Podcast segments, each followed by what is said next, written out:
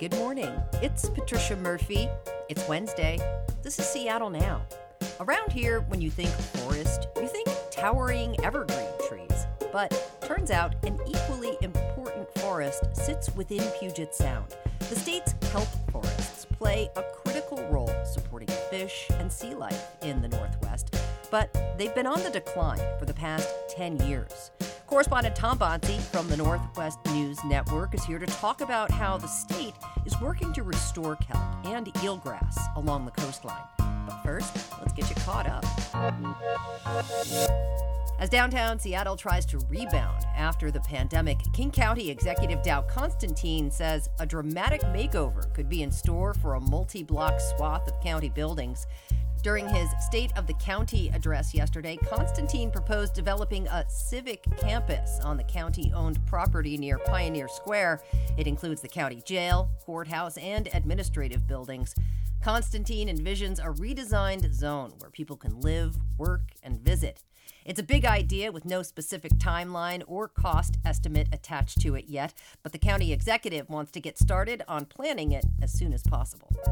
Facebook parent company Meta is prepping for thousands of layoffs that Bloomberg reports could be coming as soon as this week. CEO Mark Zuckerberg called 2023 a year of efficiency for the company. He told analysts in February that Meta is focused on cutting projects that aren't performing or may no longer be crucial. No word on how Meta's Washington based employees could fare, but back in November, the company laid off 726 employees in Seattle and Bellevue when it cut 13% of its staff. And before we start the show, let's talk money. We are a public radio podcast, which means everything we do is funded by you, listener donations, and community support. It's 92% of the show's funding. That means without your help, Seattle Now episodes would be 1 minute and 12 seconds long. So if you value starting your day with us, support the show. You can pick how much you want to give. Even a few bucks a month makes a difference. There's a link to donate in the show notes. And thanks. You've probably seen the giant rubbery coils on the beach. They look almost otherworldly. We are talking about kelp. The algae is part of the marine ecosystem in Puget Sound, and it's been on the decline on the West Coast for almost a decade. Washington State passed a new bill to help protect and cultivate kelp and eelgrass in Puget Sound and on the state's coastline. Correspondent Tom Banse from the Northwest News Network is here to give us an update on the health of Washington's kelp forests and what's being done to conserve them. Tom, really appreciate you being here. Thank you for taking the time. You're welcome. Glad to be here. So, Tom, when I look out at Puget Sound and see the expanse of water, just underneath the surface is this giant forest of kelp. But it is really easy to forget there's an entire universe under there. Why is kelp so important? It is interesting to me that a lot of folks around here get it in our different ways. In my case, uh, you know, as a kid, you know, fishing for rockfish in, near Friday Harbor, you cast the line near the kelp bed because that's where the fish were hanging out. So, kelp forests are pretty much a foundational element of the marine food web around here and uh, up and down the west coast. They're important for lots of reasons, starting with their role as habitat for critters like the rockfish I was trying to catch decades ago. Oregon State University marine biologist and uh, leader of the Oregon Kelp Alliance, Sarah Gravem, told us that underwater kelp forests can be compared to the treasured ancient forests on land that a lot of folks here fight so passionately to preserve. It is a forest. Uh, we like to say in ORCA that kelp are the trees of the sea. Um, and in some ways, they're even better than trees because while they make big forests that all sorts of things use to live in, they're also edible. Fascinating, Tom. And you know, Unfortunately, scientists have been documenting a decline in our kelp forests here on the West Coast, particularly in the last 10 years.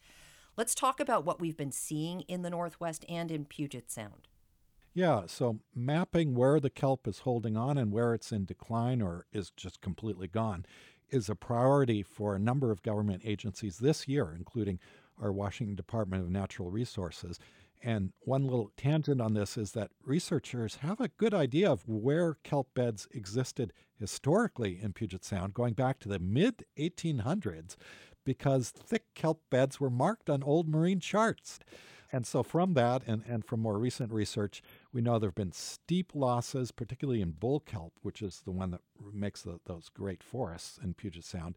Losses in South Puget Sound, particular.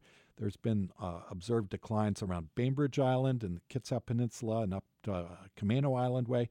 And uh, fortunately, the kelp canopy looks generally stable in the Strait of Juan de Fuca, and it's holding on good on the Olympic coast but then when you start going south, there are big losses along the Oregon coast and down through Northern California.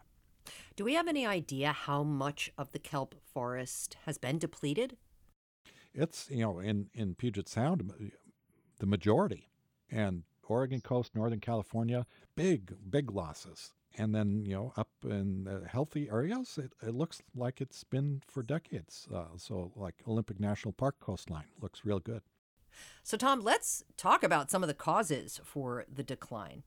Yeah, kelp are being stressed from many directions, unfortunately. And so we know that what kelp need is cold, clear water. So climate hmm. change is certainly a long term threat for that. More immediately, it's just marine heat waves and extreme summer temperatures that come and go.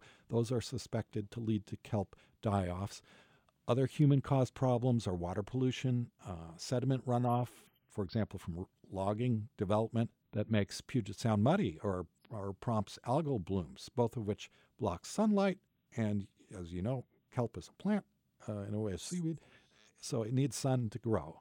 And finally, there's the problem of uh, predation of kelp by purple sea urchins, and that's been a primary cause of, of what's wiping out kelp beds along the Oregon and Northern California coasts, for one. You know, some of our lawmakers in Washington appear to appreciate this problem, Tom. There is a new bill which actually requires the Department of Natural Resources to protect and restore at least 10,000 acres of kelp and eelgrass by 2040. Let's talk about who's working on this and how they're trying to meet this goal. Well, there are a lot of actors working on this, including the government or quasi government bodies, including the Northwest Straits Commission, Puget Sound Restoration Fund, which is a Bainbridge Island nonprofit, has has a big hand in this. Locally around Elliott Bay, it's the Seattle Aquarium teaming up with the Port of Seattle, and and there are a number of different ways you can you can try and bring back kelp, and and the best one being dictated uh, very much by site conditions at each particular place. Option one, probably that will work best in Puget Sound, is transplanting or uh, what the scientists usually call outplanting of baby kelp. So it's a little bit like planting a crop. So there's a kelp lab at the NOAA Research Station in Manchester, right by the Southworth Ferry Dock in Kitsap County, and they're growing baby kelp there in tanks and then putting embedding them into string to put on the seafloor. And and one of the places they'll they're trying this kelp uh, restoration first of all places is Elliott Bay, industrial port, busy built up with houses on all sides, uh, but the Port of Seattle and Aquarium teamed up at a couple different places around the bay to try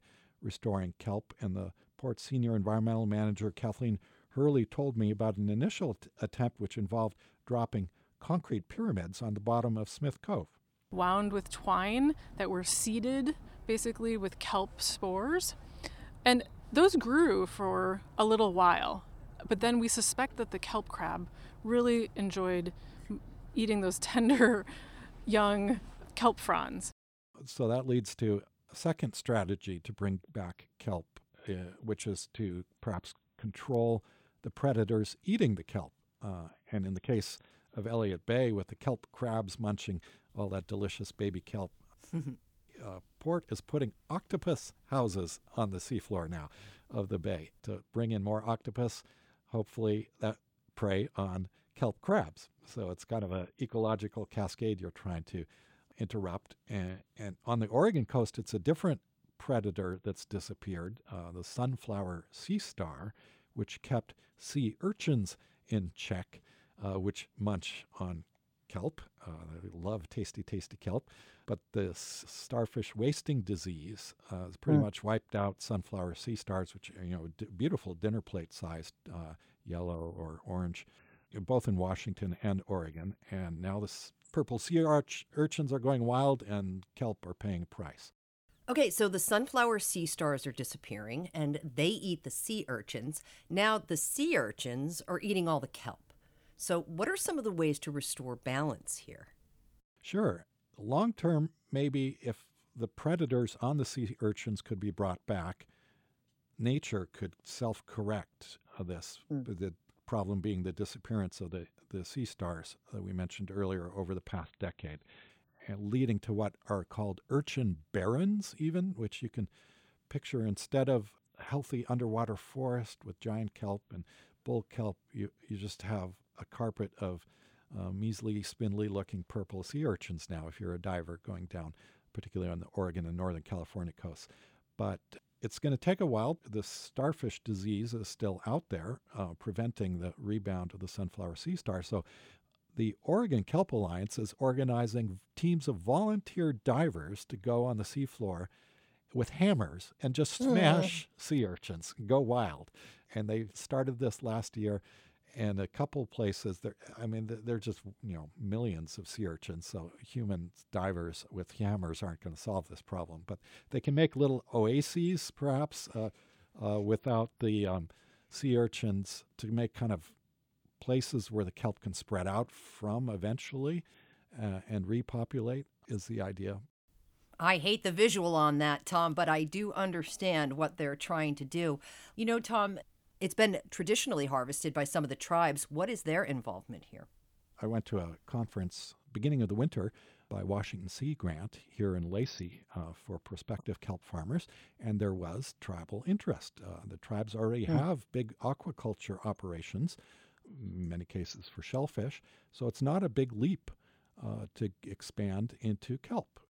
All right, well, there's a new bill that aims to restore 10,000 acres of kelp and eelgrass. Conservation efforts and farming are part of that. What are the experts saying about meeting the state's goal? Well, the goal the legislature passed is, uh, as you mentioned at the top, to restore 10,000 acres of kelp forest in eelgrass meadows, but they're giving themselves a lot of time. The the uh, target date is 2040, and and that's in part that there are a lot of unknowns here. There's ambition. Kathleen Hurley from the Port of Seattle said kelp is having a moment right now. you know, there's mapping to be done, figuring out where where exactly is the kelp gone, where it should be, and so a lot of the basic science is still being done. It's still ramping up. We don't really have the large uh, aquaculture operations in the water yet, uh, but as we said, those are coming. I think it's going to be a little while before you you see kelp rebound to maybe if you're an old timer on Puget Sound from what you remember from your youth. Very interesting, Tom. I really appreciate your reporting on this. Thanks so much for taking the time. Thank you. Tom Banse is a correspondent with the Northwest News Network. Thanks for listening to Seattle Now. Today's episode was produced by Jenny Cecil Moore. The show is also produced by Caroline Chamberlain Gomez, Claire McGrain, Brandy Fullwood, Brooklyn Jamerson Flowers, and Vaughn Jones. Matt Jorgensen does our theme music. Seattle Now and KUOW Public Radio are members of the NPR network. It's an independent coalition of public media podcasters. You can find more shows in the network wherever you get your podcasts. I'm Patricia Murphy. See you tomorrow.